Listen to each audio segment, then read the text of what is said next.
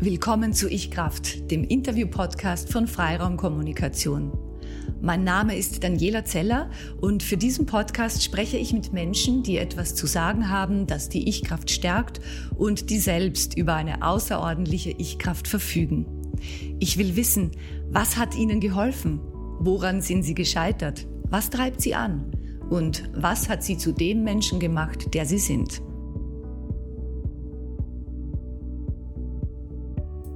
Die Frau, mit der ich heute spreche, die kennt ihr wahrscheinlich alle als Sportmoderatorin aus dem Fernsehen.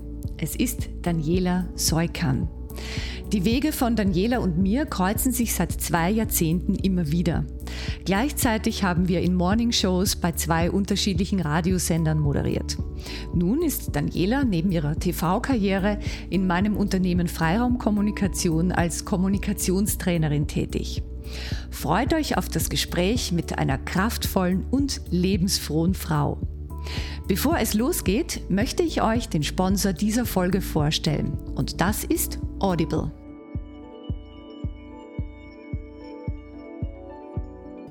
Kennt ihr das Gefühl, wenn sich in eurem Kopf viele Fragen ganz schnell im Kreis drehen und man nicht zu einer Lösung kommt? Ich mache in diesem Fall Folgendes. Ich nehme mir eine Auszeit von meinen eigenen Themen und lenke meine Aufmerksamkeit auf etwas anderes. Das funktioniert für mich sehr gut mit den Hörbüchern von Audible. Heute möchte ich euch eines vorstellen, das euch garantiert auf andere Gedanken bringt. Kohlraben Schwarz. Diese Hörspielserie ist düster und spannend und gleichzeitig auch skurril amüsant. Es geht darin um einen Großstadtpsychologen, der im bayerischen Idyll nach einem Mörder ermittelt. Dieser Mörder nimmt sich für seine Morde düstere Volksmärchen als Vorbild. Gemeinsam mit seiner Ex-Frau, deren neuem Freund und einer cleveren Polizistin beginnt der Psychologe auf eigene Faust zu ermitteln. Was das Hörspiel so spannend macht, ist nicht nur die Geschichte selbst, sondern das sind die handelnden Personen der ungläubige Psychologe, der protestantisch-bayerische Pfarrer bis hin zur skeptischen, aber höchst kompetenten Kriminalpolizistin. Wer jetzt Lust bekommen hat, in diese Geschichte einzutauchen, seit dem 19. November gibt es Kohlraben Schwarz exklusiv auf Audible. So, und nun zu meinem Gespräch mit Daniela Seukan. Ich habe heute sportlichen Besuch. naja, sportlich hergejoggt. ja, total. Sie joggt viel. Ich bewundere jeden Tag auf Facebook ihre Routen, die sie postet. Und sie berichtet auch über Sport. Genau, ja. Und sie hat noch ganz viel anderes zu erzählen. Hallo Daniela. Hallo Daniela. genau. Wir müssen, glaube ich, erzählen, wie wir uns kennengelernt haben. Ja, ich meine, es taucht vielleicht gleich eine meine Geschichte. Ich bin immer so eine super Netzwerkerin und ich habe irgendwie so im Kopf wie so eine Kartei, wo ich jeden, den ich kennenlerne, irgendwie ablege, ja, und so quasi mit Stichworten. Und wenn ich den anderen kennenlerne, dann passt das dazu. Und ich war damals ähm, Frühred also Frühredakteurin und Moderatorin beim, bei der, Antenne, der Antenne Wien, war das, glaube ich, damals sogar noch, ja, Antenne Wien. Mhm. Ähm, und halt im Radio zu hören. Und du warst parallel bei Ö3 im Radio zu hören. Auch in der Früh? Auch in der Früh. Und dann gab es noch eine dritte Daniela, die Dani Linzer, die bei Krone Hit äh, auch in der Früh als Dame zu hören war. Und irgendwann habe ich mir gedacht, das ist eigentlich total lustig, dass das drei Danielas sind. Eigentlich könnten wir uns einfach mal treffen und schauen, irgendwie so uns kennenlernen. Ja. ja. Und habe ich irgendwie beiden geschrieben und zum Glück habt ihr beide dann gesagt, mhm. ihr habt Zeit. Und dann hatten wir einen ganz netten äh, Vormittag. Aber ich muss ganz ehrlich gestehen, das war mitten in meiner Frühzeit. Also ich habe acht Jahre Frühdienst gehabt, du glaube ich, noch viel länger. Ah, zwölf Jahre, ja. Ja, Wahnsinn. Und ich, also aus der Zeit, ich habe so viele Sachen einfach vergessen. Ich weiß, wir haben uns gut unterhalten, aber du könntest mich heute fragen, was wir gesprochen haben. Ich wüsste nichts mehr. Ja, ich weiß auch, es war wirklich nett. Ich habe mich gefreut über die Initiative. Ja. Es war schön. Wir waren alle drei wahnsinnig müde. Ja, genau. Wir haben uns gut verstanden. genau. Wir waren irgendwo beim Naschmarkt. Genau, genau. Das hast du ein Lokal empfohlen. Ja, ja genau. Und und ich habe auch aus dieser Zeit vieles vergessen. Schon, oder? Und ich, das ist das die Müdigkeitsdemenz ja, vielleicht? Was das mit dem, mit dem Körper macht, oder? Also ich hatte mal drei Wochen am Stück Urlaub und habe in meiner kleinen Wohnung im 19. beim Fenster rausgeschaut und das ist genau, daneben sind diese Schlumberger, die Sektkellerei. Mhm. Also ich war, wohne dort nicht mehr, aber habe dort eben gewohnt. Ähm, und so eine begrünte Wiese und das war so ein schöner Blick und ich schaue da raus und damals sage ich dann zu meinem Ex-Mann, du, der Baum da hat es den immer schon gegeben. Ja. Und er lacht mich aus und sagt, sag mal, du schaust jeden Tag bei dem Fenster raus. Und ich sage, ja, aber offensichtlich das erste Mal seit Jahren ausgeschlafen. Ja, also wirklich verrückt. Ja, und ich habe in dieser Zeit mein niemand. Studium abgeschlossen. Na, ich unpackbar. nichts gemacht. habe. Toll.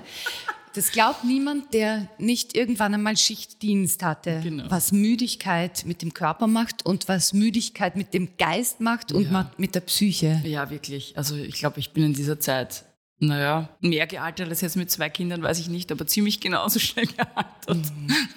Über die Kinder sprechen wir dann Ja, noch. ja. Denn ich muss jetzt auch erzählen, die Initialzündung, weshalb ich mit dir Podcast machen wollte. Mhm. Also erstens habe ich mir gedacht, es wäre sehr schön, dich wieder mal zu treffen. Mhm. Kann man das gleich verbinden? Und zweitens fand ich deinen Weg ganz spannend, dann ins Fernsehen, in die Sportberichterstattung. Und drittens war Corona, Home Kindergartening in deinem Fall. Und du hast das sehr anschaulich und auch sehr amüsant beschrieben, jeden Tag so ein Corona-Tagebuch, du und deine beiden Genau. äh, Kinder, deine beiden Söhne, wie, wie das war. Und ich glaube, du hast da vielen Müttern einfach total aus der Seele gesprochen. und, und da habe ich mir gedacht, das wäre jetzt einmal ein guter Anlass, dich Das einzuladen. ist voll lieb, danke. Nein, also ich habe, es war wirklich aus einem Spaß heraus. Ja. Also natürlich, ich kommuniziere gerne auf allen Kanälen. Das ist halt meine, äh, meine Profession oder auch meine Berufung oder wie auch immer. Ähm, Und in der Corona-Zeit war ich natürlich jetzt zu Hause mit beiden Kindern. Also ich habe zwei Söhne, der Vincent ist fünf und der Samuel ist jetzt zwei.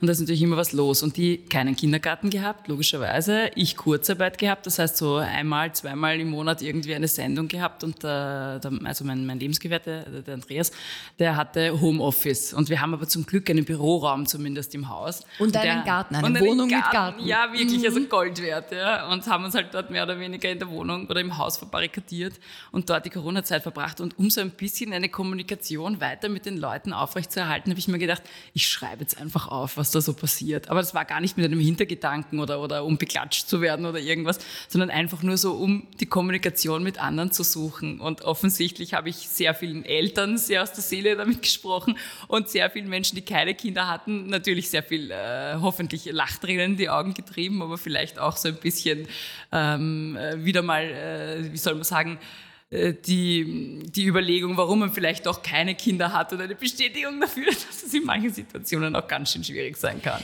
Ja, und für mich war es auch spannend, weil ich immer sehr gut finde, wenn man auch reinschaut ins Leben von anderen Menschen und die Welt aus anderen Blickwinkeln betrachtet, um da auch mal in ganz andere Lebenswelten. Und, und das ist für mich eine fremde Lebenswelt Ja. mit zwei Kindern, weil ich eben keine habe.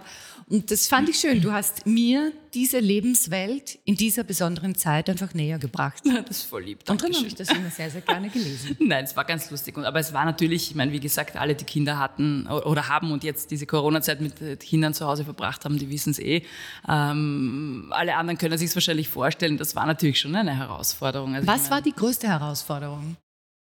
Ich, vielleicht ist es ein bisschen der Anspruch an sich selbst. Ja? Also äh, ich als Mutter wollte ihnen eigentlich eine gute Zeit zu Hause bieten und wollte natürlich, dass sie nicht nur vor dem Fernseher sitzen und so. Und ich meine, um Gottes Willen, meine Kinder dürfen auch manchmal Fernsehen. Also ich bin selbst Fernsehmoderatorin und ich finde, man muss ihnen eine gewisse Medienkompetenz irgendwie beibringen. Natürlich nicht den ganzen Tag, ausgewählte Sendungen, bla bla bla. Ja.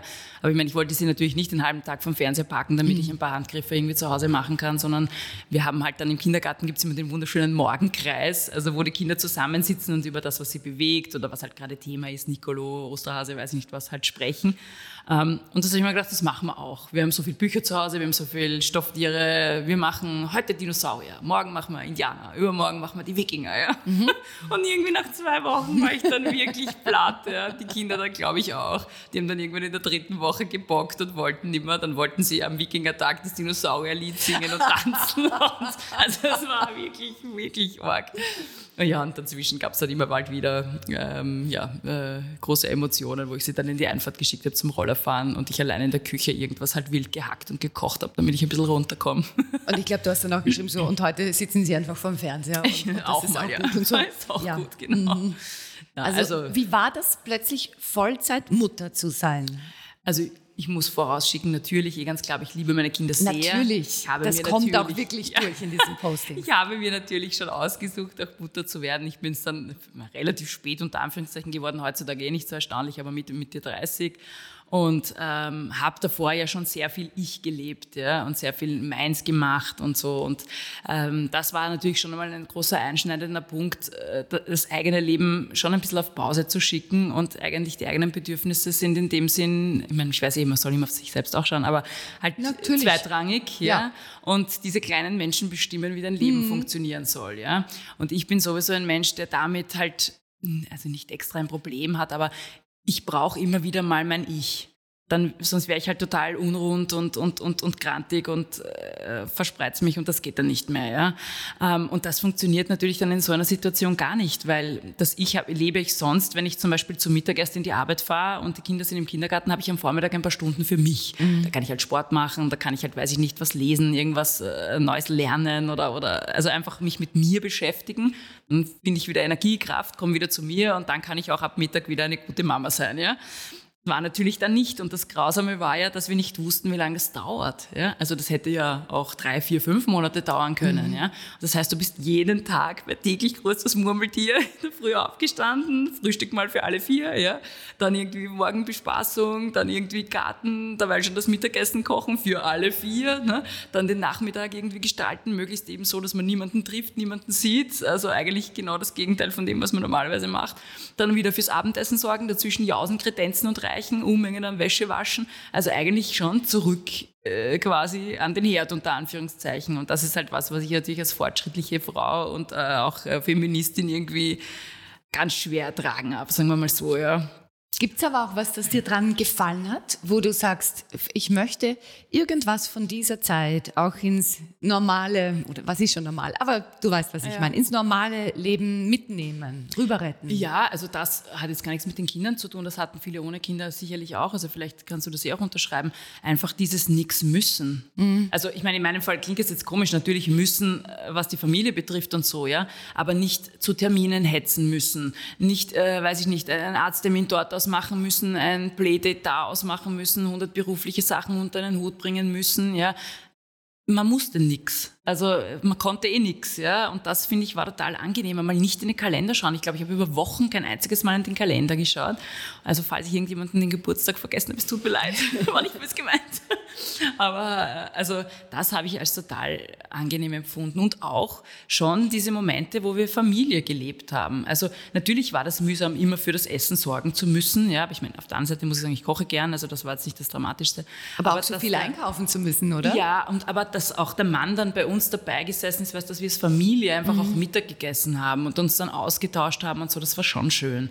Oder wenn irgendwie die Laune mal wirklich ganz furchtbar war, dass der Andreas dann doch irgendwann einmal die Türe zum Homeoffice aufgemacht hat und gesagt hat, okay, er macht sich schnell einen Kaffee, übernimmt jetzt mal zehn Minuten, ich gehe raus in den Garten, kann durchatmen und es ja. ist wieder weitergegangen. Ja.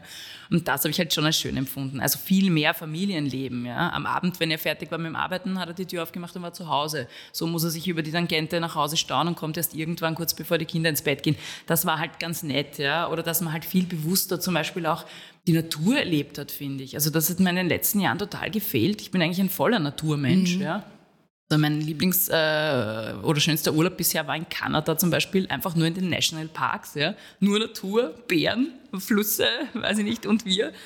Ähm, und irgendwie in den letzten Jahren hat mir dafür Zeit gefehlt, kann ich gar nicht sagen, weil die Zeit nimmt man sich oder nimmt man sich nicht. Aber irgendwie war ich viel zu wenig in der Natur und habe viel zu wenig aufgetankt. Und das hat mir total gefehlt und das haben wir ihm jetzt gemacht. Ja? Also halt, wenn, dann mal rein ins Auto, ganz weit raus, wo fast niemand ist und dort einfach im Wasser herumstapfen, mit Stockerl und Steinen spielen und einfach nur die Sonne auf die Nase scheinen lassen und das habe ich auch total genossen. Also mhm. das möchte ich mir auch ein bisschen jetzt in den Alltag wieder rüber retten. Also wir sind auch letzte, letzten Wochen, haben wir geschaut, dass wir immer regelmäßig dann wieder in die Natur fahren und so Wanderwege haben wieder totale Bekanntheit und Beliebtheit in der Bevölkerung jetzt. Ja, ja. das ist ja auch wirklich toll, Laufen, Wandern, alles ja, draußen. Genau. Ja, immer das Laufen als Ausgleich. Das Laufen. Dann. Und das hast du auch wieder begonnen für dich in der Corona-Zeit, ja, ne? schon. Aber wobei, das klingt jetzt so, als wäre ich jetzt so super athletisch und weiß ich nicht, wer... Ja, aber du laufst ordentliche Strecken. Ich habe ja auch wieder ein bisschen begonnen zu laufen, aber... Ja, dafür machst du Yoga und bist voll diszipliniert beim Essen und so, das bin ich halt leider überhaupt nicht. Äh, ich habe gerade wirklich eine Yoga-Krise, muss ich sagen. Eine also Yoga-Krise? Ja, okay. durch die, die Corona-Sache und das Schließen der Yoga-Studios mhm. ähm, ist bei mir eine Yoga-Krise aufgetreten, weil ich war das gewohnt, dass ich einmal zumindest oder zweimal in der Woche oder manchmal auch dreimal in der Woche ins Yoga-Studio gehe. Und konnte man ja nicht. Und ich mache es jetzt auch nicht. Weil Aber ich so ist stattdessen was anderes da? Was naja, ich mache Online-Yoga-Klassen mit oder für mich allein. Nur ich schaffe es nur ganz selten, dass ich dann zu Hause eine Stunde Yoga mache. Und äh, findest irgendeine eine Alternative? Also irgendwas, wo du sagen kannst? Radfahren ist meine Neue neue, Passion. Super. Also Laufen war auch, ist auch schön hin und wieder laufen, Mhm. aber das, was ich wirklich zu lieben gelernt habe jetzt, ist Radfahren. Ja, Mit aber dem E-Bike. ich weiß E-Bike fahren. Mein Freund ist ja. Mhm. Rennradfahrer. Und wenn ich mit dem E-Bike fahre und er mit dem Rennrad, gleich schnell. können wir, na, er ist immer noch schneller. Und aber wir können gemeinsam Radfahren. Mhm. Und wir waren letzten Sonntag 75 Kilometer Radfahren. Wow, na, du kannst voll stolz sein, das ist eh schon Ja, ganz schön. Ja. ich war am Limit und ich habe dann gesagt, ist es für dich auch so anstrengend?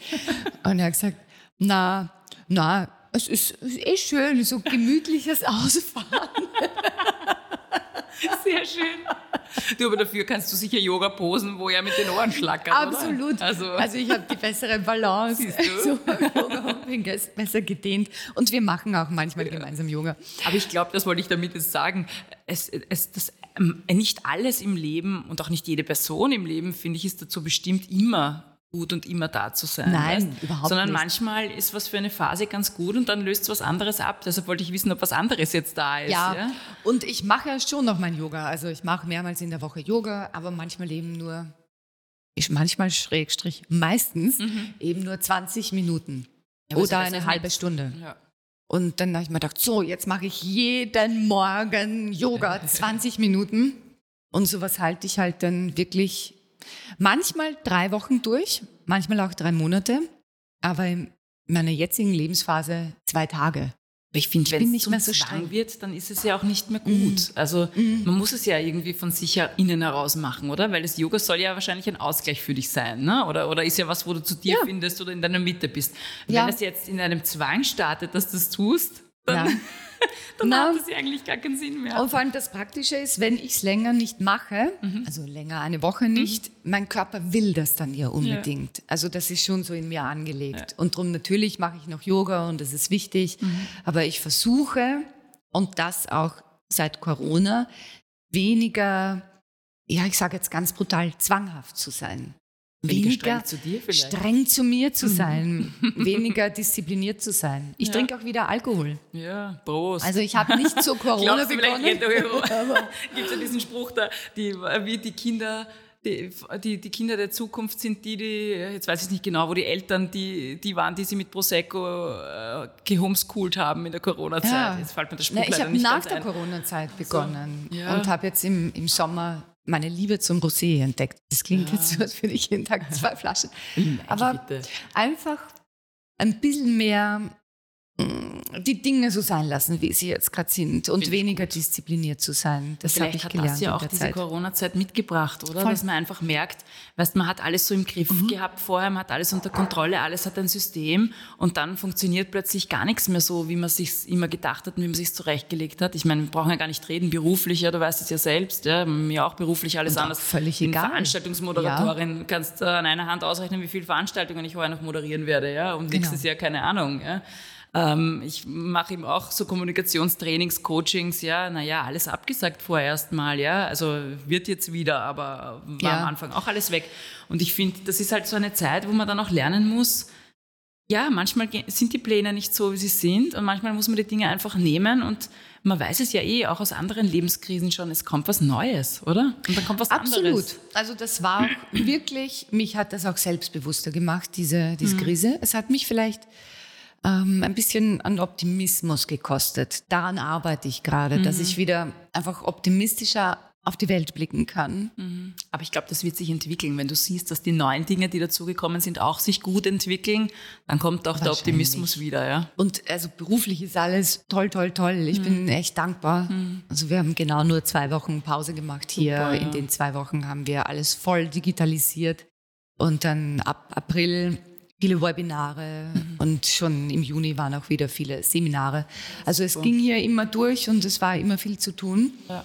Aber ähm, wie soll ich sagen, das hat mich schon kurz erschüttert, denn mein Terminkalender ist immer ein Jahr vorher durchgeplant. Mhm. Also ich weiß einfach, was mache ich am 17. November um mhm. 16.15 Uhr. Mhm. Kannst du mich fragen? Ich kann es dir genau sagen. Sehr gut. Und so war das auch im Frühjahr.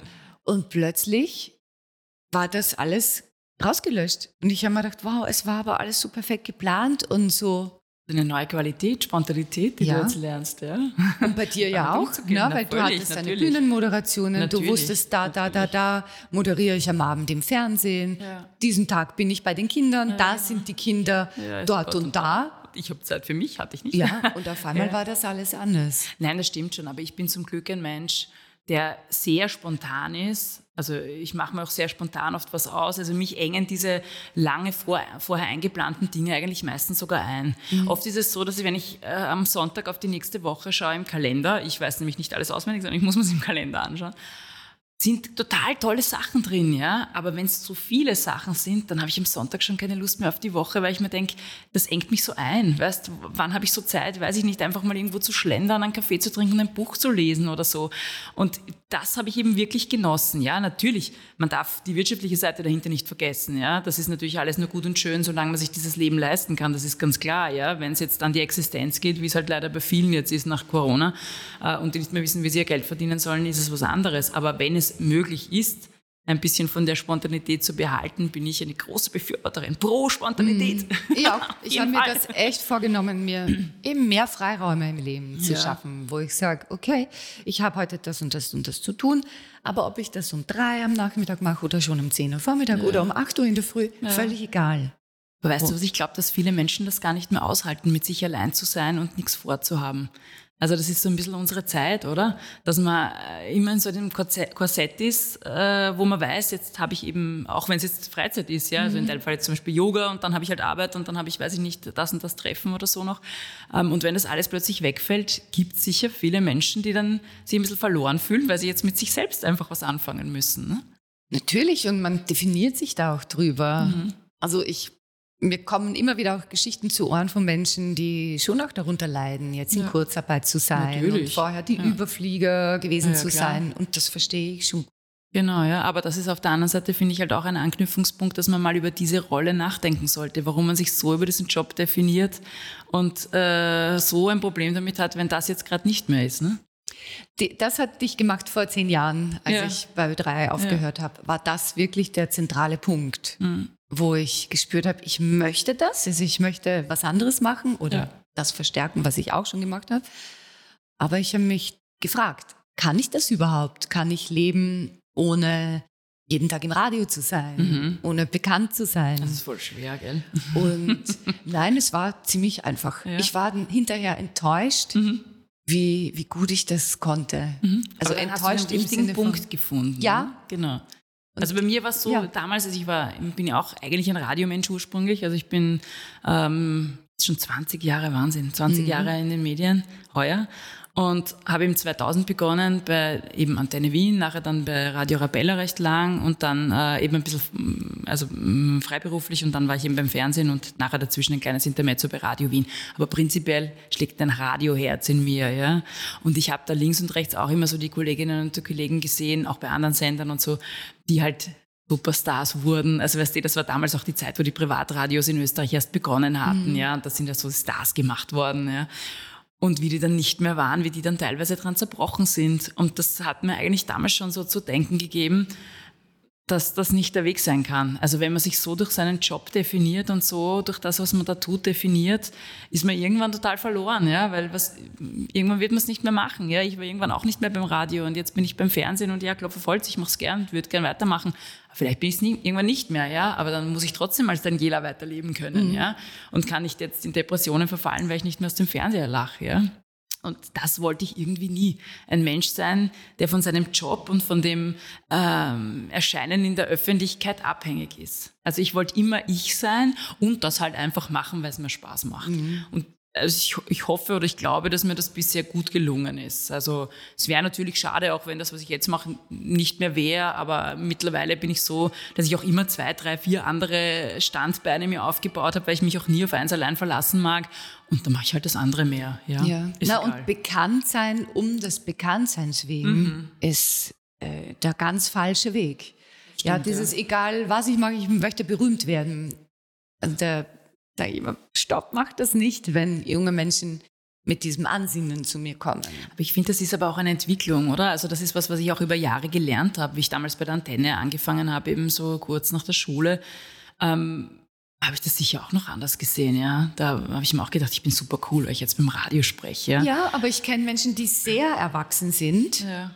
und von denen ich schon weiß, würde man ihnen dieses im, im, in der Öffentlichkeit stehen, wegnehmen, wären sie verzweifelt. Und die wirklich alles tun, und die kennst du auch, sehr viele, ja. um, um da diesen Status zu halten. Ja. Und die sagen, egal was ich mache und wann mhm. und wie, Hauptsache, ich habe irgendwo noch ein Zipfel Öffentlichkeitspräsenz. Ja. Bin ich also ganz traurig, traurig, wenn ich ja. das sehe. Das, äh, da bin ich richtig fremdbeklemmt dann, wenn ich das sehe, weil man denkt, das ist so schade, weil das heißt eigentlich, dass dieser Mensch mit sich selber viel zu wenig anfangen kann oder viel zu wenig in sich selbst und in das, was er sonst kann oder was er ist, auch ohne dieses mhm. Radio- und Fernsehding oder, oder Öffentlichkeitsding äh, vertraut. Ja? Also irgendwie, ich finde es schade. Es macht auch sehr needy ne? ja. und dadurch wird man ja. dann sehr gefügig. Genau, ja, stimmt. Ja. Na, also das bin ich zum Glück nicht. Also da bin ich irgendwie, habe ich einen Absprung geschafft oder bin ich irgendwie nie ganz reingeschlittert zum Glück. Ja. Wie, wie hast du das geschafft, dass du nicht in das reingeschlittert bist? Wie hast du dich genährt, deine Seele genährt? Ich glaube, das vielleicht ein bisschen, ich meine, man kann es sicher lernen, aber ich glaube, es ist ein bisschen schon eine Persönlichkeitssache. Also äh, ich muss da äh, im Podcast Danke Mama, meiner Mama auch ein bisschen Danke sagen, ja, weil die schon ein Mensch ist, die hat relativ früh erkannt, also ich bin ein Widder und ich lebe das auch, ja, ich will und ich will alles allein machen und selbst erreichen und, und dass die stark sein und alles probieren. Und die hat mich anscheinend als Kleinkind, wie sie mir es halt immer erzählt, immer machen lassen. Also die hat mich die Stufen runtergehen lassen, äh, da habe ich es eigentlich noch gar nicht gekonnt, alle rundum haben die Hände vor den Mund geschlagen und meine Mutter gesagt, nein, die macht das schon, die kann das, ja, und ich glaube, aus diesem, diesem Selbstbewusstsein heraus, was sie mir als Mutter gespendet hat, hat sich einfach auch so ein bisschen mein Selbstwert gespeist. Ja? Also mhm. ich ich hoffe, dass ich das jetzt äh, in gutem Gewissen sagen kann. Ich glaube nicht, dass ich ein sehr eingebildeter oder arroganter Mensch bin oder, oder wahnsinnig viel von mir halte. Nee, aber ich bin, ich ruhe in mir. Ja, das du kommst sehr aus der Fülle, so ja. nehme ich dich wahr. Und eine, eine, ich sage mal, meine Tante Christel, das war die beste Freundin von meiner Mutter, die hat damals immer gesagt, äh, das ist eine alte Seele. Mhm. Also die war schon oft da, die hat nicht mehr, hat nicht mehr lang. Ja? Also kann man jetzt glauben oder nicht. Ja? Und es fühlt sich aber auch so ein bisschen an. Also ich habe irgendwie so innerlich so vielleicht kann man sagen, wie, wie in Hochhäusern, die haben ja innen so ein Pendel, dass sie nicht umstürzen. Weißt du? Und ich spüre irgendwie so innerlich schon, ähm, ich habe so eine, eine Ruhe oder eine Fülle. Also ich denke mir immer, ohne mich selbst über, wie gesagt, über, über zu äh, strapazieren oder, oder da ähm, ganz groß hinzustellen. Aber ich, ich habe so ein, eine Selbstliebe, glaube ich, nennt man mhm. das. Ja? Und das aber schon von ganz klein auf. Also, und ich glaube, das braucht man zum Beispiel ja auch in, in unserem Business, um auf einer Bühne zu stehen und vor Leuten zu reden und damit auch erfolgreich zu sein. Wir machen tun sehr viele, ja. Ähm, braucht man das, glaube ich, auch, dass man auf sich selbst vertraut, dass man weiß, man kann das, aber deshalb noch lange nicht arrogant ist, ja, sondern einfach ein Gefühl hat, ich habe ja eine Berechtigung zu stehen, weil ich es kann. Ja? Ich mache es jetzt einfach, weil ich es gut kann und ich unterhalte euch jetzt einfach. Ja, ja, ja wobei man kann es auch lernen. Ich glaube, viele, Natürlich. die da umstehen, haben es eben auch gelernt. Natürlich, nein, nein, das und auf du jeden hast Fall. das Glück, dass du das schon hattest. Das wollte ich immer. eigentlich damit mhm. sagen. Ja, also ich glaube, in meinem Fall ist es so, dass ich das, wie gesagt, aus meiner Kindheit sehr viel Selbstvertrauen bekommen habe und dass ich das zum Glück irgendwie abspeichern konnte und eigentlich äh, für mich in meiner Mitte Ruhe. Es gibt aber natürlich viele Menschen, die das nicht haben und die das aber lernen können. Ja, nur es ist natürlich hart zu lernen, weil man muss mit sich selbst anfangen. Ja, man muss sich selbst der beste Freund sein lernen. Und ich hatte auch Lebensphasen. Also ich habe meine Jugendliebe geheiratet. Ja, dann habe ich mit 15 kennengelernt, mit 18 äh, geheiratet. Mit 26 waren wir wieder geschieden, aber wurscht. und der war so mein bester Freund und mein Lebensmittelpunkt und alles für mich. Und als der nicht mehr in meinem Leben war, bin ich auch mal allein dagestanden. Mhm. Und dann hatte ich auch diese bekannte Lebenskrise, die eh fast jeder hoffentlich mal hat, ja, weil ich finde, aus der lernt man und wird man das wahre Ich, ja. Ähm, und äh, damals habe ich mir auch gedacht, muss mit mir selber anfangen. Klar, mir fehlen jetzt Freunde oder mir fehlen, weiß nicht, Bekanntschaften oder mir fehlt Fortgehen oder mir fehlt irgendwie die Gemeinschaft oder auch die Liebe ja, zu den Menschen. Ähm, aber letztendlich muss ich jetzt mal mit mir selber zurechtkommen. Und dann hatte ich halt vier turbulente äh, Single-Jahre, wo ich das nachgeholt habe, was ich als 15- bis 20-Jährige halt nicht gemacht habe. Ja. Und da habe ich mich halt dann auch hart wirklich annehmen gelernt, ja, und lieben gelernt und gemerkt, ich muss mir selbst beste Freundin sein. Dann kann ich es auch mit allen anderen sein. Und das hat zum Glück Früchte getragen. Ja. Also heute kann ich sagen, mit gutem Gewissen, ich lebe in einer gesunden und guten Partnerschaft, habe eine gute Familie. Ich habe wirklich gute Freunde, teils seit sehr langen Jahren, die mich begleiten und auf die ich immer zählen kann, teils auch, die ich jetzt neu dazu gefunden habe, was ja auch eine Kunst ist, ja, weil man sagt ja oft, wenn man erwachsen ist, tut man sich so schwer, echte Freundschaften zu knüpfen, ja. Wobei ich finde, das stimmt überhaupt nicht. Ja, es ist wahrscheinlich eine Typfrage einfach, ja. Ja. Also manche Menschen tun sich da total schwer. Ich habe jetzt auch noch gute Freundinnen dazu gewonnen, die halt jetzt durch berufliche Situationen oder durch die Kinder dazugekommen sind und wo ich das voll genieße, diesen Austausch. Ja, also ich, also ich, ich kann echt sagen, so alle drei Jahre gewinne ich eine wirklich gute Herzensfreundin dazu. Voll schön. Mhm. Und ich glaube nicht, dass das anders ist mit 22 oder 42 oder 52 oder 62. Und ja, dann kann ich sagen, so Mama, ich hoffe, du hörst diesen Podcast ja, jetzt wirklich, weil ja, meine Mutter glaubt das nämlich nicht. Ja, genau. Und das glauben ganz viele nicht, weil das so Glaubenssätze sind, die in unseren Köpfen sind. So, ja, wenn man jung ist, das und das und das kann man und das geht dann nicht mehr. Ja. Und das glaube ich eben nicht. Ich habe hab, hab gerade vorhin mit einer Freundin diskutiert, ob es schlimmer ist, sich mit, ich weiß nicht, 47 zu trennen mhm. oder mit 27. Und sie sagt, ja, gerade eben, wenn man schon so 47 ist, ist ja das, mhm. das besonders schlimm. Und ich habe gesagt, äh, warum? Nein. Denn ich glaube, eine Trennung ist mit 27, mit 37, mit 47, mit 57 gleich, Echt schlimm, gleich sicher. schmerzhaft. Ja, eh. Also damals mit 26 war das der Weltuntergang für mich. Ja. Das war mein Lebensmensch. Ich war elf Jahre mit dem zusammen. Also ja. das war damals wirklich dramatisch, ja. Und aber also ich denke genauso umgekehrt jetzt mit 47 kann eine Trennung von einer Beziehung, die du lang vielleicht mitschleppst und die dich vielleicht eingeengt hat, auch eine Befreiung sein dann kannst du mit 47 endlich mal machen, was du willst. Ja? Also ich meine, ja. man kann beides so und so sehen. Ja? Also ja. das ist immer eine Typfrage. Und eben das mit den Freundschaften.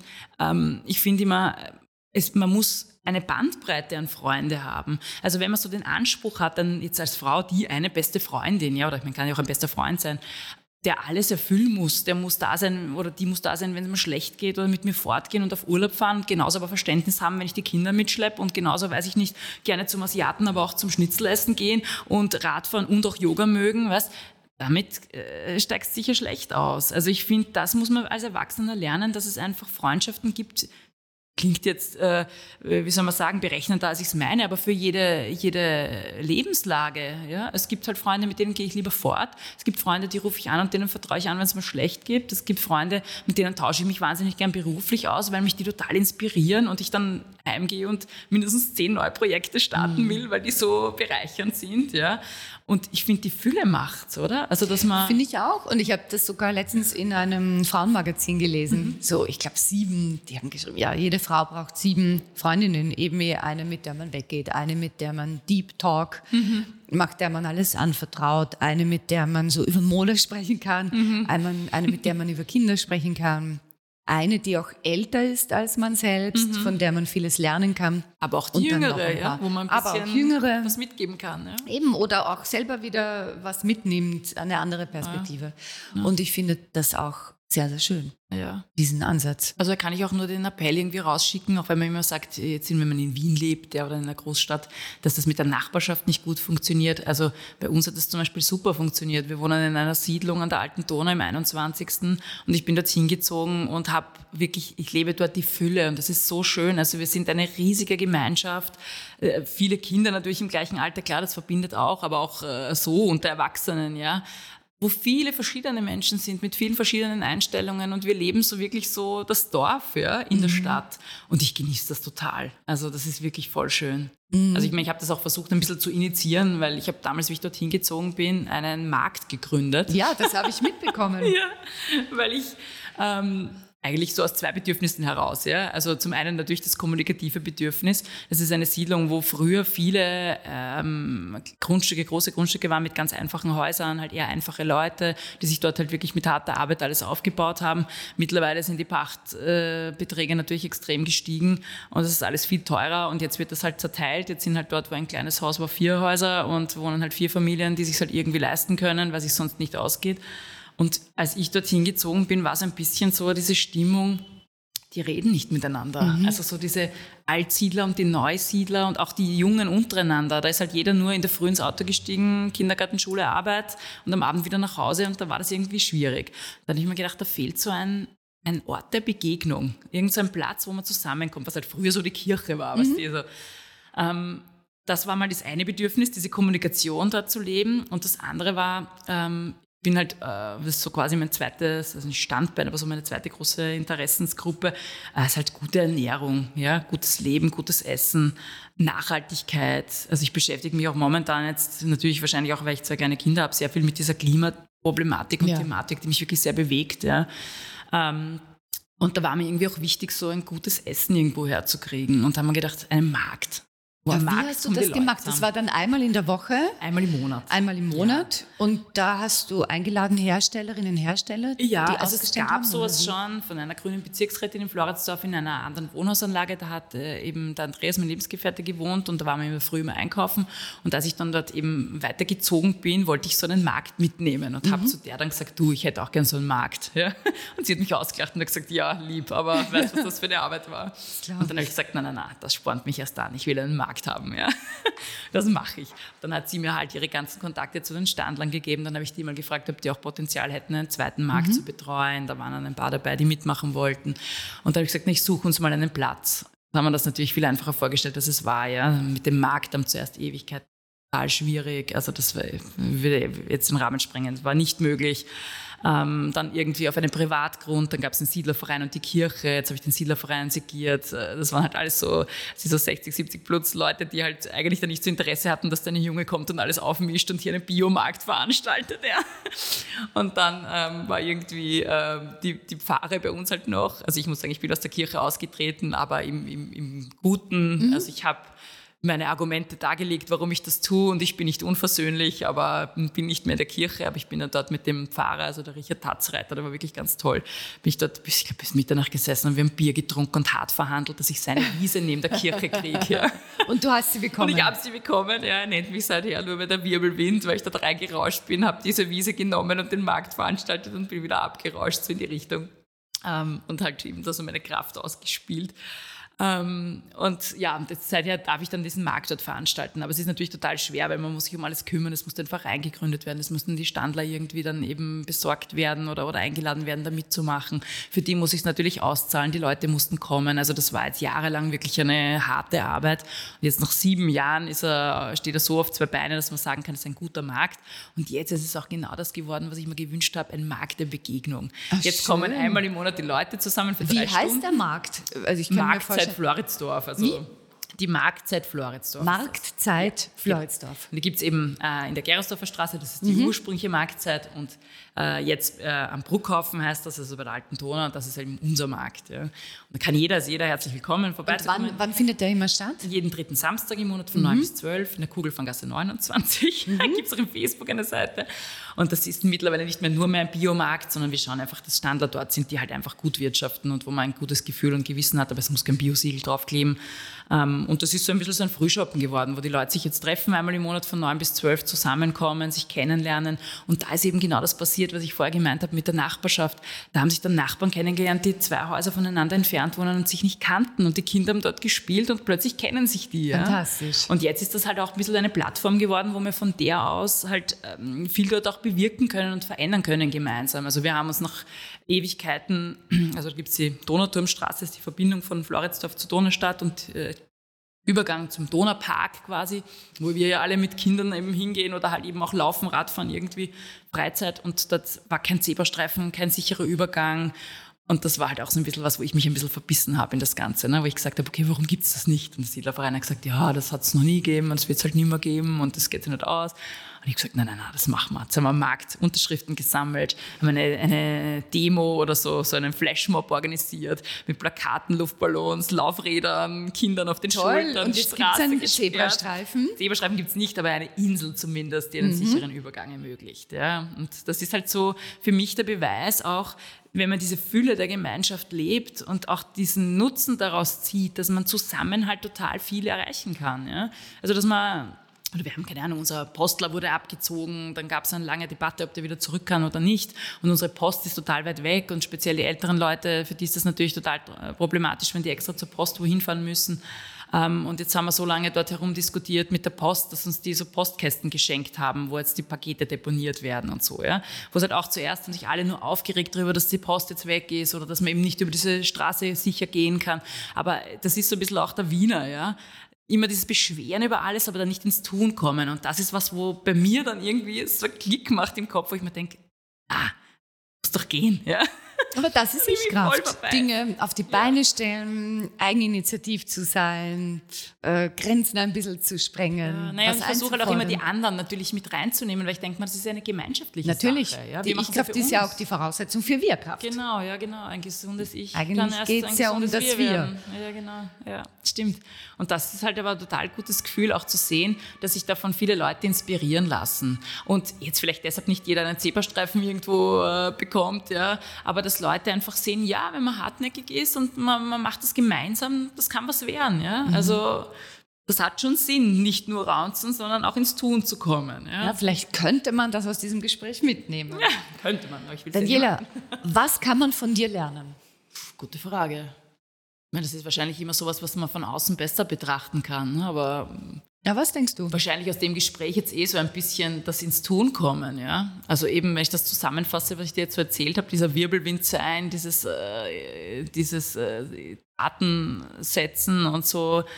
Ja, einfach äh, nicht immer nur reden, sondern es einfach probieren und machen. Ja? Das vielleicht anstecken lassen ein bisschen. Ja? Oder ein bisschen eben auch sage das oft so, diese Wurstigkeit, das klingt immer negativ, aber nicht alles so ernst nehmen. Weißt, ich bin so ein Mensch, ich nehme mich selber nicht so ernst, ich kann über mich selber lachen, ja, also und warum auch nicht? Mhm. Und finde, das wird vielen Menschen gut tun, einfach Dinge leichter zu nehmen, ja.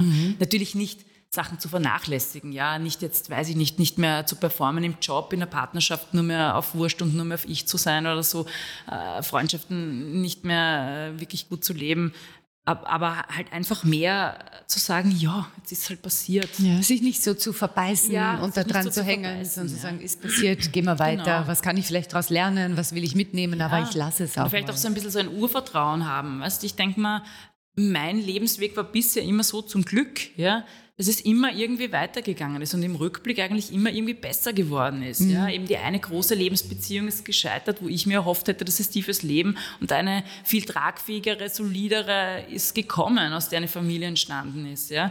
Diese berufliche Situation im Radio hat sich irgendwann mal aufgehört, wo ich mir immer gedacht habe, ich wollte immer Radiomoderatorin. Ich bin auch noch immer im Herzen Radiomensch, ja. Also vor einem Mikro zu sitzen, so da, jetzt ist mir die größte Freude, ja.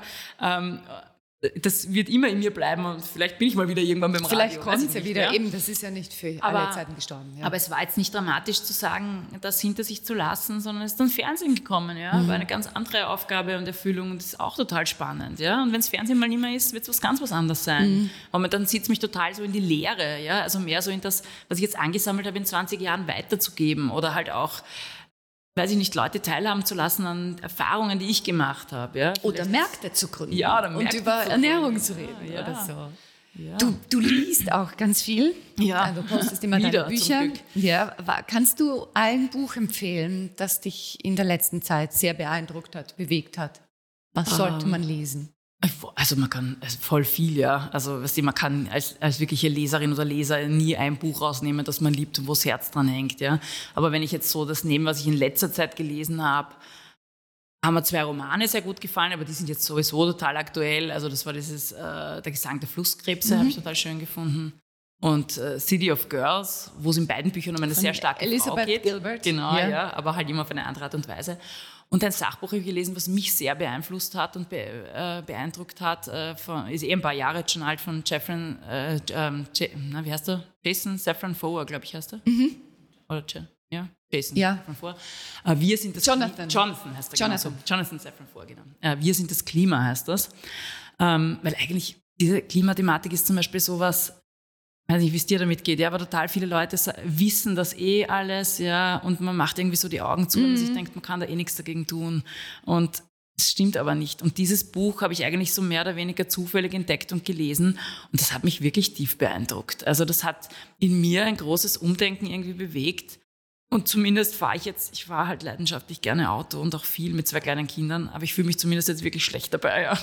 Und ich versuche umzusteigen, ja, auf das Rad, wenn ich alleine unterwegs bin. Oder auch die Hälfte des Weges hierher zu dir bin ich jetzt zumindest öffentlich gefahren, ja.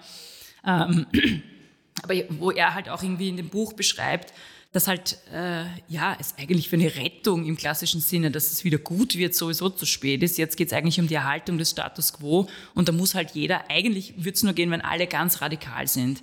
Und er beschreibt halt in erster Linie, ähm, dass es dass die Ernährung so ein großer Faktor ist. Wir denken immer gleich an Flugzeug, an Auto und so, aber es ist ganz, ganz, ganz großer Faktor, die Ernährung. Das Fleischessen vor allem. ne? Das Fleischessen, vor allem tierische Produkte, aber auch diese Lebensmittelverschwendung. Und das hat mit mir in der Corona-Zeit wirklich was Großes gemacht. Ähm, ich bin immer schon gegen Lebensmittelverschwendung gewesen. Also ich werfe fast nichts weg. Also es muss wirklich schimmelig und grausig sein, damit es wegkommt. Ja. Ähm, und habe auch so eine Leidenschaft und ein bisschen eine Gabe, dass ich aus Sachen, also ich mache den Eiskasten auf, nehme vier Sachen raus, die weg müssen und mache daraus irgendein Lebensmittel, äh, irgendeine Speise noch und schmeckt gut. Er sagt dann immer, ja, das kannst du wieder machen und ich sage, genieße Schatz, weil das wird es so nie wieder geben. Ich weiß nämlich schon jetzt nicht mehr, wie ich es gemacht habe. Ähm, und da haben mich schon viele Leute darauf angesprochen, dass das wirklich eine Gabe ist und dass das halt toll ist äh, und sie das auch gern könnten. Und daraus habe ich jetzt zum Beispiel in der Corona-Zeit ähm, eine, ein Projekt, nenne ich es jetzt mal, gemacht. Ja. Also ich nenne es jetzt einmal so Arbeitstitel Danielas Reste-Feste. Ja. Wo ich halt immer aus Resten was koche und das dann halt poste, wie ich das gemacht habe und was man sonst noch draus machen könnte. Und jetzt so die Idee hatte, und das werde ich jetzt irgendwie ab Herbst auch machen, daraus auch Workshops zu machen. Und nämlich so, eigentlich so lustig, so à la Tupper-Party. Ja, es treffen sich halt so drei, vier Leute. Ich sage jetzt bewusst nicht nur die Frauen, weil es kochen auch die Männer gerne und gut. Ja. Ähm, und wir setzen uns zusammen, jeder bringt drei Sachen mit, die weg müssen und wir kochen ein Menü draus. Und by the way, bringen wir einander bei, ja, also nicht nur ich, weil ich, meine, ich bin ja da jetzt nicht die Fachfrau, ich lerne es mir gerade selber an, ja, aber wie kann man aus Sachen noch was machen, wie kann man schauen, dass man sie nicht wegwerfen muss, äh, keine Ahnung, wie kann man vielleicht auch in der Vorratshaltung schauen, dass man irgendwie Sachen besser, besser aufhebt, dass sie gar nicht kaputt werden oder so, ja, wie kann ich besser einkaufen, also so, das ist so ein bisschen, versuche ich jetzt meinen Beitrag aktiv gerade zum Klimaschutz, ja, oder auch dieser Markt, den ich da gegründet habe, ja, wo man halt wirklich bei Bauern aus der Umgebung, aus der Region irgendwie einkaufen kann. Und ich denke mal halt, es muss nicht jeder das Klima retten, unter Anführungszeichen, indem er jetzt alles tut, ja, nur mehr mit dem Fahrrad fährt, nur mehr vegan isst. Wird auch nicht möglich Das sein. wird nicht möglich Ja. sein, ja. Aber es ist, finde ich, schon mal gut, wenn man sich so ein großes Thema hernimmt, wo man sagt, das kann ich schaffen, Mhm. ja.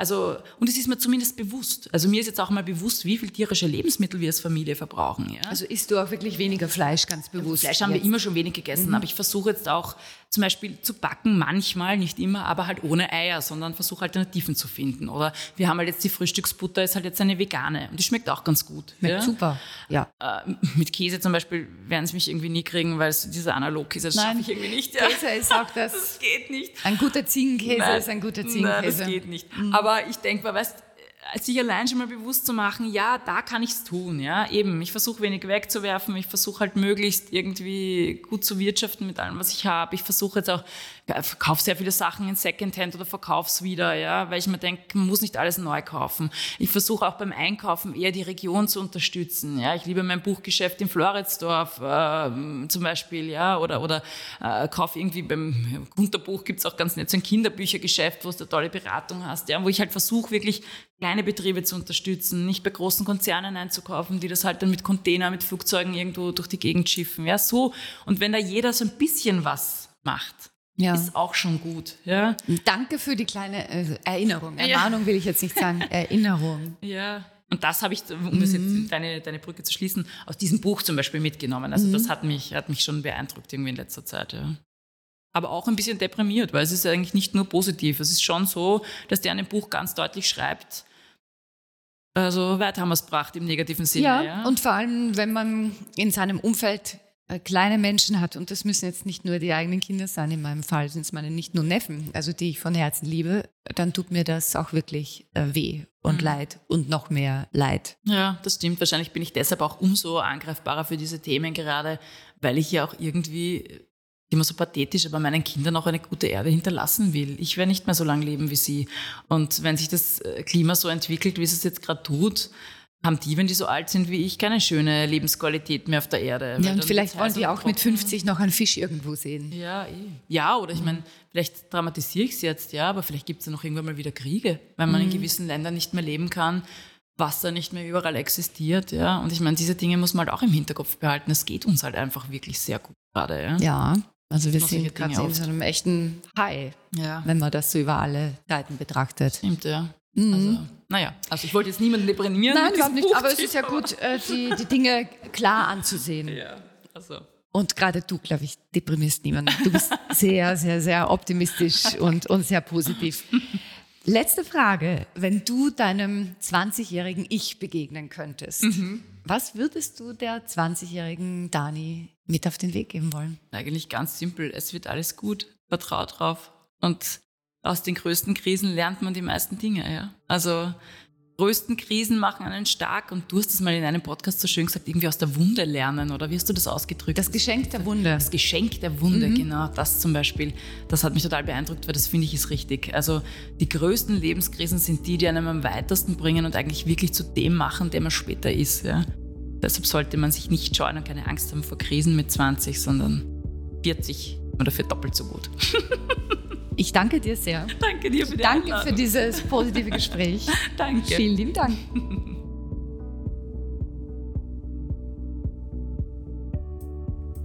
Ich hoffe, du konntest aus dieser Folge etwas für dich mitnehmen und freue mich, wenn du uns einen Kommentar hinterlässt oder eine Frage oder eine positive Bewertung.